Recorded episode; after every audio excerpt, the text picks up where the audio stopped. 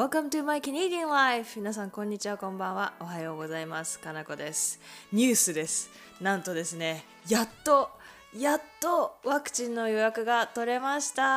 はい、先日かな、えっ、と、先週ですね、の何日かに、えっ、と、やっと政府の方からですね、あのインビテーションブッキングのインビテーションが届きましてやっと今月の28日に予約することができました。はい。BC 州ではねというかカナダ全体かな？ではもう18歳以上の予約はもうすでに開始しているのでまあまあやっとというよりはまあ まあそうですね。もう時間としては正しいんですけれどもまあずっと待っていてはいたことなのでちょっと嬉しいですねちょっと注射だけがね私個人的に苦手なのですごい嫌なんですけれどもまあこれはねちょっと致し方がないということではいちょっと28日楽しみですねそういう意味では注射を楽しみにする日が来るなんてもう本当に人生で思ったことがなかったので今自分でもね結構びっくりしてます。こんなことあるんですね。はい。あの一応ガバメントのインビテーションなのでワクチンの種類はまあここで前回ねワクチンの種類を聞くのがタブーになるかもって言っといてなんなんですけれども、まあ、種類は多分ファイザーであろうと思っているんですけれどもまあどちらにせよねアストロでもファイザーでも私はどっちにしろ注射可能な方を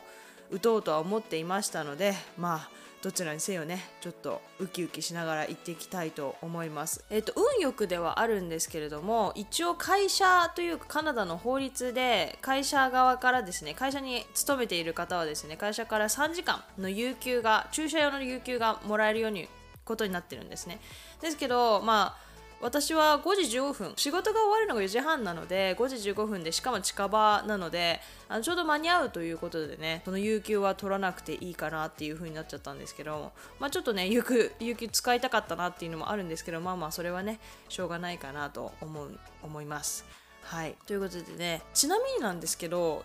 私のパートナーのインビテーションが先に届いたんですよ。で同じ頃にレジスターをしたので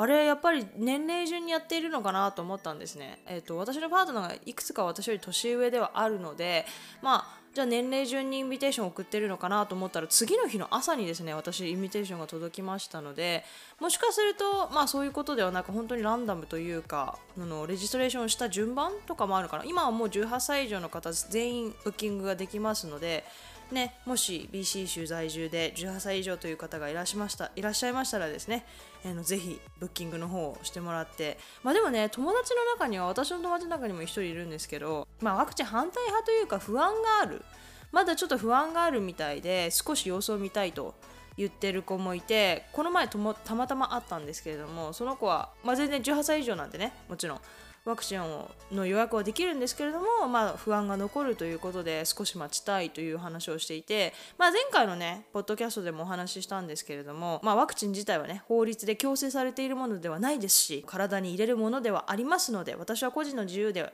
あっていいと全然思います。不安であるならね不安じゃなくなった時自分の自信が持った時にね打っていけばいいんじゃないかなと思っているので私はそそくさと打たせてもらおうかなと思っています。あもう一つですね私勝手にこれ調べもせずに思っていたことなんですけれども私8月に入籍しようと思ってるんですね。でその時に、まあ、カナダは BC 州は、まあ、日本みたいに紙一枚ではなくてですねちっちゃくてもいいのでセレモニー形だけでもいいのでセレモニーをしないといけないんですね。というかその入籍日本でいうその結婚届みたいなものを私たちが記入することができないんですね。私たちはサインをするだけでそのコミッショナーという州のライセンスを免許を持っている方が、えー、と記入して私たちのサインとかをしてその人がその人口当局みたいなところに提出する形になるんですね。なので、まあ、そもそもその人がいないと結婚ができないということなので、まあ、どうしても最低限セレモニーみたいな形になってしまうんですね。式みたいな。なのでそれをしようかっていう話をしていたんですけれどもまあもちろん母親は来れないよねっていう話になっていてまあでも私ふと思ってちょっと調べてみたんです。再確認というか母親は絶対来れないっていう再確認をしてみたらなんとですねまあこれ考えてみたら当たり前のことではあるんですけれどもまあ、カナダに家族に会いに来る。例えば本当に近い親族ですね。例えば親子供とか兄弟とかその自分の直結の家族とかが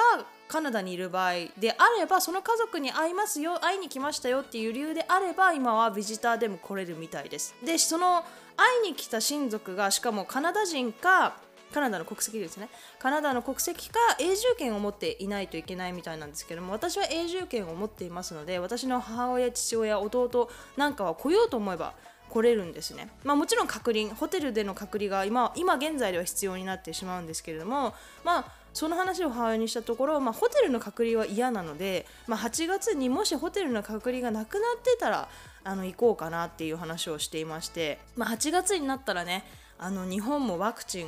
打ってるんじゃないかなと思うんですね。私って日本ってその始まるまでは結構ね真面目な民族なんて時間がかかると思うんですけども始まってしまえばその闘争率闘争力っていうんですか？っていうのがすごいずば抜けて高いので始まってしまえばねすごい早いんじゃないかと思うんですよねワクチン接種。なので結構もう始まってますよね。だから私は結構希望を見ていてまあ7月8月になの頃にはねもうワクチン全員に行き届いてるんじゃないかなってちょっと自分個人的には思っているので、まあ、ワクチンが打っている人であれば、まあ、自宅待機というか個人の家での、えーと隔離を許してもらえないだろうかってちょっと思ってるんですね今は。はいなので、まあ、ちょっと私の母親がカナダに来れるかもっていう希望が見えたっていうことでねそれはちょっといいニュース個人的ないいニュースがありました。はいということでね今週も本題に入っていこうかなと思います。えっ、ー、とまあトピックでねまあ皆さんも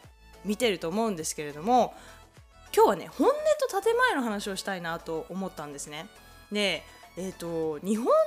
人ってすごい特殊な文化を持っていて世界の中でも。ですごい和を重んじるそのグループを重んじるというか何て言うんですかね。すごい特殊なんですよね。個性を、まあ、出る杭打たれるじゃないですけども個性を意味嫌うって言ったらちょっと語弊がありますけどそういう、まあ、日本人の皆さんだったらね分かってくださると思うんですけれども、まあ、ある程度みんな一緒みたいなのが好きな民族じゃないですか。でまあ三尾さんかの有名なね三尾さんが言っていた「奪い合えば足らず分け合えば余る」という言葉があるじゃないですか。なのでそういうふうになんか日本人そのすごいグループを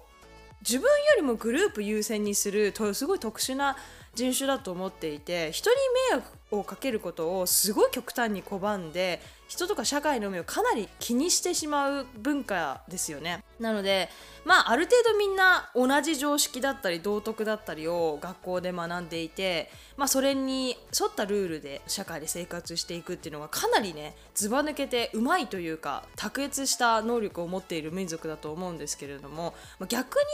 言うと、まあ、個人の主張とか人と違うことをするのはちょっとなんかいい印象がないように思われてきましたよね。まあ、あくまで言ったらちょっとあれかもしれないけど、まあ、うーんって感じに風に見られてきたと思うんです。で、謙虚であることがすごい美徳とされるじゃないですか。で、他人に思対する思いやりがね、すごくて、まあ、私もこの文化大好きなんですけれども、かなりすごいんですけれども、まあ、どんなね、文化にも、まあ、いいところとね、悪いとこが あるということなので、まあ、今日はねどちらも見ていこうかなというね お話なんですけどもこの日本のねその文化というかこのルールを守ったりとか礼儀の正しさっていうのはかなり称賛されてるんですよ。それは実際に事実で日本をね訪れる外国人の誰もがめちゃくちゃ褒めてくれるんですよ。私のカナダ人の友達でも日本に行ったことがある人はもうみんなどれだけ日本が素晴らしい国で、まあ、どれだけ楽しい時間をね過ごせたのかをすごい喜んで危機として話してくれるんですね。で必ずみんなもう一回行きたいっていう話もしてくれて、まあ、こういう話を聞くのはね日本人としてはとっても誇り高いことですし、まあ、とっても嬉しいんですよね。で実際に私も日本人は観光で日本をを訪れている外国人に対しては特に優しいと思っていますし日本人同士でもすごい礼儀の正しい民族ではないじゃないですか。でも、まあ、これ傾向私のバイアスもあると思うんですけども不思議なことになんか一定外国人に対する外国人にしてもねいろいろいるじゃないですか。黒人だって白人さんでアメリカ人だったり、ね、東南アジア人だったり。いろいろいると思うんですけども一定の外国人とか長期滞在の外国人要するに移民とかですよね。をなかなかまあすごいすついてますっていう民族ではないじゃないですか日本人って。で、まあ、外国人には今優しいよねっていう話をしたんですけれどもじゃあ差別がないのかって言ったら、まあ、まあそうじゃないですよね。まあそうじゃないんですよ。日本人はその表面上を繕って礼儀正しくすることもすごくできる人種じゃないですか、まあ、タイトルの通り本音と建前っていうのがすごく上手に使える民族でありますので。なので心で何かを思っていてもそれをうまく隠すことができる人種、まあ、うまく礼儀正しく表向きはできる人種なんですよね。なので観光客の印象はもちろん良くなるわけじゃないですか。やっぱりそのね自分で疲れていても自分でいいじゃないと思っていてもカスタマーサービスの人って本当にすごいじゃないですか。もうプロ意識を持ってあの接してくれますよね。でも実際にその外国人の方でも日本に長年住んでたりするとその日本の本音と建前を理解してきて、まあ、少しずつねあれ？っていうねその日本人に対するイメージが少しずつあれちょっと違ったなっていう人もまあまあ多いみたいなんですよね。で例えばそのすごい直球的な国とか文化に慣れた人間が日本にやってくるともう日本人なんて神様みたいなブッダみたいに見えるわけですよ。例えばまあアメリカ人とかそうですよねなんかすごい直球な国自分の思ったことをすぐ言ったりとか、まあ、感情とかをすぐ表に出す文化や国の人って、まあ、それが彼らの本音じゃないですか。本音がすぐ外に出るので。なのでそれを隠すことを知らないので日本に来た時にあじゃあみんなこんなに優しくてみんなこんなに礼儀正しいんだって思っちゃうじゃないですか。実際に。それが建前とかお世辞であることが、まあ、分からないじゃないですか当初は、まあ、そういう風な意味でもねすごくいいイメージを持つと思うんですけれども、まあ、さっきね言ったように一概に外国人といってもいろいろいるわけでやはり同じねアジア系に対する印象と欧米系の外国人に対する日本人が持つ印象ってやはりちょこっと違ってくると思うんですよね。アジア系の外国人移民の皆さんは多分私が言いたいことがなんとなくわかると思うんですけれども、ま、表面上には出さない差別っていうのは彼彼女らは肌で感じてると思うんですよね。まあ、出てる差別ももちろんあると思うんですけど表面上に。でアジア系外国人観光客とか、まあ、短期滞在の日本の本音と建前の文化をそこまで理解してないその外国人アジア系外国人の人たちには、まあ、この表面上にしか出さない日本人のアジア系外国人に対する差別はそこまで理解できないし感じ取れないと思うんですよ差別されたとしても実際私の母親も、まあ、外国人だとはちょっとやそっとじゃわからないくらい日本語とか日本の文化や習慣を理解している方なんですね。まあまあ娘の私が言うのであんまり 説得力はないと思うんですけれどもあのやはり表面上ではないものの差別を感じる時がちょこちょこあるそうなんですね。で彼女も当初来た時はもう日本なんて素晴らしい国だ今もでも素晴らしい国だって思ってるんですけど本当に120%もう何のあのすごい国だってなんて礼儀正しいんだって思ったんですけれどもやはり長く住んでるうちに日本の文化とかその言い回しとかの理解をもっと深めていくうちにあまあそういう人もいるんだなっていうのがなんとなく分かってきたと。なので、まあ、彼女が言っていてすごく印象に残ったのが、まあ、何よりもねいまだに政治とか宗教の話は避けるって言ってたんですねなんでかっていうと、まあ、それらのトピックにまず正解はないじゃないですか、ね、正解はないし文化や習慣習慣のバイアスが顕著に出てしまうのでまあ終わりがないんですよね。でこれ私もすごく同意で、まあ、日本人同士でも政治とか宗教の話ってかなりセンシティブだと思うんですけどもそれを文化もね習慣も違う外国人同士がやろうとなったら絶対に意見が合わないしまあ悪く言うと相手を怒らせちゃう悪い場合はね相手を怒らせちゃう可能性も全くもってあるわけじゃないですかだからそれを考えるとかなりリスキーだなと思って、まあ、それはた本当に正しいなと思いました。まあ、そうですね。まあ、やんわりとですけど、私は日本人は、やっぱりアジア人、アジア系外国人に対する、その、印象の違いっていうまあいい印象完全に120%いい印象があるかって言ったらまあ違うのかなって思うんですよね。でもう一つ話したいのがその察する文化なんですよね。で日本人って結構移民を意味嫌うじゃないですか。でこれって多分この察する文化っていうのがあると思うんですね。で本音と建前もそうですけど日本にはその言わなくてもわかるでしょっていう直球でものを言わない美学みたいなものがあると思うんですよね。なんか夏目漱石さんの有名な言葉で月が綺麗ですねっていう言葉があるじゃないですか、まあ、知らない人のためにねちょこっと解説するんですけど、まあ、夏目漱石さんさんが英語の先生をしていた時に I love you を我君を愛すと訳した生徒に対してですねそんなことを日本人は言わないと。月が綺麗ですねとでも書いておきなさいと言ったと言われているんですね。まあ、諸説はいろいろあるんですね。けど、なので月が綺麗ですねっていうのは、まあ、I love you 私はあなたを愛してますよっていう意味だと。あの言われてるんですけども、まあ、これがねまさしく日本文化を表しているかなって私は思っていてなんか直球で思っていることや伝えたいことことをそのまま言葉にすることをすごい恥ずかしいとか、まあ、時によっては失礼とかって思ったりする文化じゃないですか。なので察するっていう技術が求められるんですよね。でも私はこの文化もそれはそれでまあ美しいと思っていて確かに直球に愛してますっていう日本人は少ないかなと思うしまあ愛してますっていうんじゃなくて月が綺麗ですねっていうこの言いましょう文学的にはすごく素敵だなって個人的には思うんですよね。でもやはりこの察する文化も要は時と場合で使いようを少し考えなければならないのかなって思っていて今って国際化がかなり進んでるじゃないですかこの社会。ね、で日本が外国と対等に話を進めるためにはこの察する文化だったりとか本音とたとか建前の文化は一旦置いておかないと一旦置いておいて自分で直球で自分の主張をしないとやはりちょっと置いてかれてしまうと思うんですよね。なので今特にね日本にもやはり移民とか外国人観光客がかなり増えてると思うんですけれどもその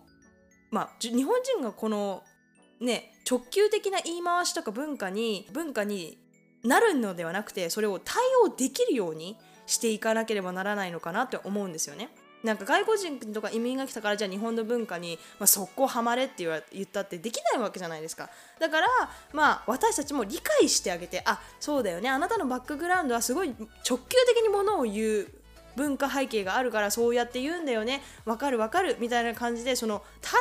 応できるようにしていかないといけないかなって思うんですね。で私はあくまでもこの日本の文化を否定してるわけではなくてあくまでもそのこういう海外史とか世界的なスタンダードを理解して、まあ、日本国内とか日本人同士では日本人の文化をこの美しい文化を分かり合って、まあ、国際的な場ではそういう対応もできるように理解することができるようにしておくっていうことがねこれからすごい必要になってくると思うんですね。アメリカとかはどうなのかっていうとアメリカは結構日本の逆だと思っていてアメリカ結構私は個人主義だと思っているんですね。で日本はまあその逆の団体主義かなって思っていてアメリカの考え方ってかなり個人主義で個人の考え方とか主張をすごく大事にする文化なんですね。だからほぼ日本と逆だと思っていいかなと思うんですけれどもアメリカでは個人的であるってことはすごくいいこととされていて個性をね大事にする教育がすごく行われてるんですね。なのでアメリカ人って他人と同じことをすることが苦手だったり、まあ、建前で嘘をつけなかったりとか日本人からするとすごい型破りだなとかなんかすごい直球的、まあ、場合によってはすっげえ攻撃的だなこの人って日本人は感じ取るようなこともあるかもしれないんですね。でもそのそれはあっちが攻撃的とかじゃなくて普通に、まあ、1+1 は2だからみたいなこんな感じなんですね。日本人だったら 1+1 は、1があって1があってまあこうやって足すとまあだよね2だよねって何て言うんですか周りくどく言うみたいなちょっと例例えがあまり分かりにくいかもしれないんですけどなんかアメリカ人はそれが理解できないんですよ。なんかそのすぐ答えに行くみたいな。自分が思ったりとか感じたことはまあ言い方はありますよちゃんと。なんかてめえこの野郎って言うんじゃなくて僕はこう思いますとかそのプロフェッショナルとにね落ち着いてですけどちゃんと言うっていう教育をすごく大事にされてるんですね。で例えば、まあ、アメリカではね事故が起きてもソーリーとは言ってはいけないっていうのを聞いたことがありますか？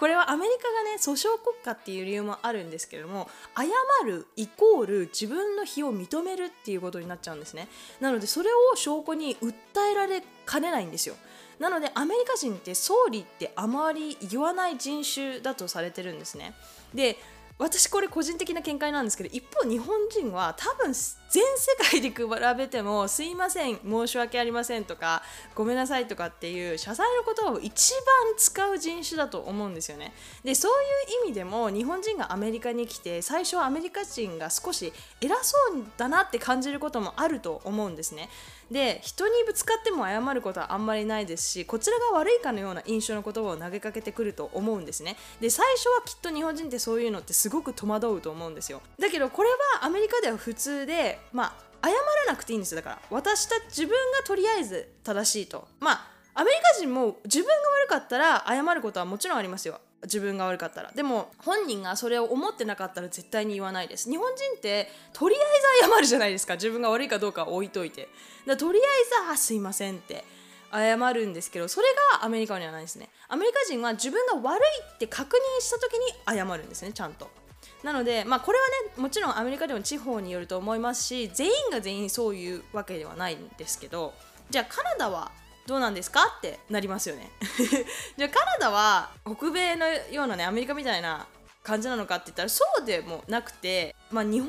のような本音と建前文化が全くないのかって言ったら、まあ、そういうわけでもなくてなんか特にカナダって移民もすごい多いんですね。まあアメリカも移民多いんですけどカナダすごく多くて一概にカナダではって一般化することはできないんですけど、まあ、私の独断と偏見での感覚で言うならカナダはアメリカと日本の中間っていう感じだと思うんですね。カナダ人ってアメリカ人と間違われるのがもう本当に大嫌いで自分たちが同じ北米でも違う人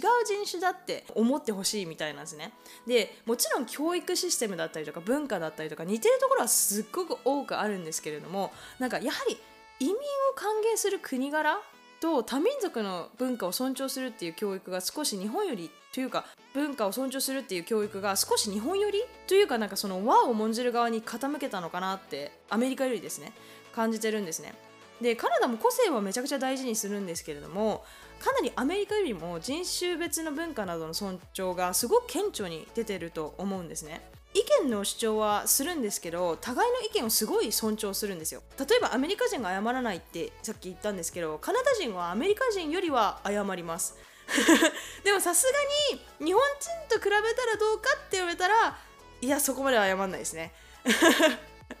なので私は個人的にカナダのアメリカほど主張は強くないけどお互いの考えを尊重し合う文化が個人的には大好きでそうですね。だからそこの部分でもカナダ人は多分アメリカ人よりもアメリカ人と違う人種だっていう意識がもしかしたらあるのかもしれない。カナダはまあ、本音と建前はアメリカよりはあると思います。でも日本みたい日本ほど分かりにくくないですね。もっと分かりやすい。なんですけどそうですね。なので、まあ、日本人がカナダに来たらやはり戸惑うと思うんですね。日本とはやはりだいぶ違うので。だけどアメリカほどではないので私はカナダいいんじゃないかなと思うんですよね。少し日本寄りなので文化的にそういうところで。ぶつかったりとかする時も普通にあのカナダ人は甘やまったりしますね。なのでそういうところがね少し日本寄りかなっていう感じがします。まあ、でも日本レベルの本音と建前は絶対海外では理解されないと思いますね。私が喋ったのはまあアメリカカナダあたりの話なので他の国はちょっとよくわからないんですけど、まあ、この私の国では本音立ってまああるよとかっていうねお話があったらぜひ教えてほしいんですけれども、もう、私がね知る限りでは聞かないですね。なんか一つ聞いたところによると日本ではそのそういう文化が一番らしいんですね。その自分の主張をしないみたいな。でもドイツが一番下あ察する文化ですね。察する文化が日本がやはり世界で一番でドイツが一番下らしいんですね。だからドイツ人は察せないんですよ。0%察する能力が0%らしいのであのー本当にちゃんと言わないと何も分かってくれないみたいな。そういうところがありますので海外ってだから面白いですよね。世界って面白いですよね。なんか国によってそんな全然文化とかね習慣が違うじゃないですか。ね日本ではすごくなんて美徳とされていることが海外ではすっごくね、失礼なことに値したりとかいろいろありますので、まあ、海外にいる時はねやはり事前調査が大事だなって自分でも未だに思いますね。はい。ということでね今週は実はお便りをいただいているのでそれを読みたいと思います。読ませていただきます。オレンジさんからですね。オレンジさん。かなこさんお久しぶりです。オレンジです。いつも配信ありがとうございます。かなこさんは若くして留学した経験がありその勇気はすごいなと思います。私は精神的に行く勇気がなく日本での生活に落ち着きました。かなこさんがエピソード72番で昔シャイだと言ってましたが私もずっと友達とのコミュニケーションが苦手で友達は1人いればいいし寄ってくる人と友達になってました。でも子育てをするようになり後ろ向きな母親だと子供も暗くなるかと気持ちを切り替えて前向きに自分から人に声をかけるようになりました。最近はかなこさんはじめいろんな方のポッドキャストに救われて励まされています。変わりたいと思う気持ちがあれば絶対にいい方向に向けるといろんな経験を経て気づきました。今は一専業主婦でやりたいことも特にないんですが念願かなっての子育てができたのでしっかり母親を頑張りたいなと思っています。かなこさんからまだ知らないカナダのいいところ悪いところを教えてもらえて嬉しいです。あと大好きなカナダの歌手コリー・ハートの国でもあるので日本にいながらカナダを感じられて感謝です。それではまたふとした時にお便りしますね。はい、オレンジさん、本当にありがとうございます。こちらこそいつも聞いていただいて本当にありがとうございます。いや、私、勇気があってね、あの、本当にありがたいお言葉なんですけれども、勇気があったのかちょっとはたまたただバカだっただけなのかわからないんですけどそこはね多分私の親がうまく洗脳して留学行った方がいいよっていう風にうまく洗脳してくれたっていう風に思うんですね今でも。なので、まあ、もし親の説得なかったら自分から行こうとか自分から行きたいって絶対に思わなかったと思いますね。だからそこは私も親に感謝してますね。で留学自体も親に全部サポートしてもらっていましたのでだから本当にそこはそうですね。私は自分が勇気があったというよりは、まあ、親が背中を教えて押してくれたのかなうまく教えてくれたのかなと思いましたね。でオレンジさんねその友達が1人いればいいしっていう話なんですけど寄ってくる人と友達になってましたっていうお話にすごく共感します。私全く同じですね。あの本当に寄ってくる人と私は友達になってました。自分から行くことは絶対なかったですね。だけどね子育てをするようになって母親になってまあ自分から人にね、声かけるようになったっていうのは本当に素晴らしいと思いますね。やはりなんか子供ができるとみんな皆さん意識向上するんですかね。なんか本当に尊敬しますね。本当にねこういう温かいお言葉お便りをいただけね本当に励みになります。本当にありがとうございます。いや専業主婦子育てって本当にな誰かが年収換算したらただした確か700万円ぐらいだったにななるんですよね。700万って結構ですよね。なの専業主婦で立派に人間をね育てているお母様方は本当にねすごいと思いますマジで。私もねあのそろそろ年なのでそろそろ子供は欲しいかなと思っているんですけれども。子育て頑張ってらっしゃるということなので本当にオレンジさんぜひ頑張ってください。本当に尊敬しております。これからもねあの皆様のお役に立つようなポッドキャストを放送していこうと思いますのでね。あのこのようにお便りいただければ放送内であの読ませていただいたり、えーとトピックのヒントにさせてもらったりとかですね。いろいろさせていただきたいと思いますのでね。いつでもお待ちしております。概要欄に、えーと、お便りフォーム E メールアドレス、ツイッターの、ツイッターのね、アカウントなど載せてありますので、好きな方法で送っていただければなと思います。はい、今週もね、あの、1日遅れの更新になってしまって、本当に大変申し訳ありませんでした。はい、来週はね、ちょっと遅れないように頑張っていこうかなと思いますので、皆様本当に今週もご清聴ありがとうございました。Thank you all so much for listening. I hope you have a wonderful week and see you all on my next podcast. Thank you very much.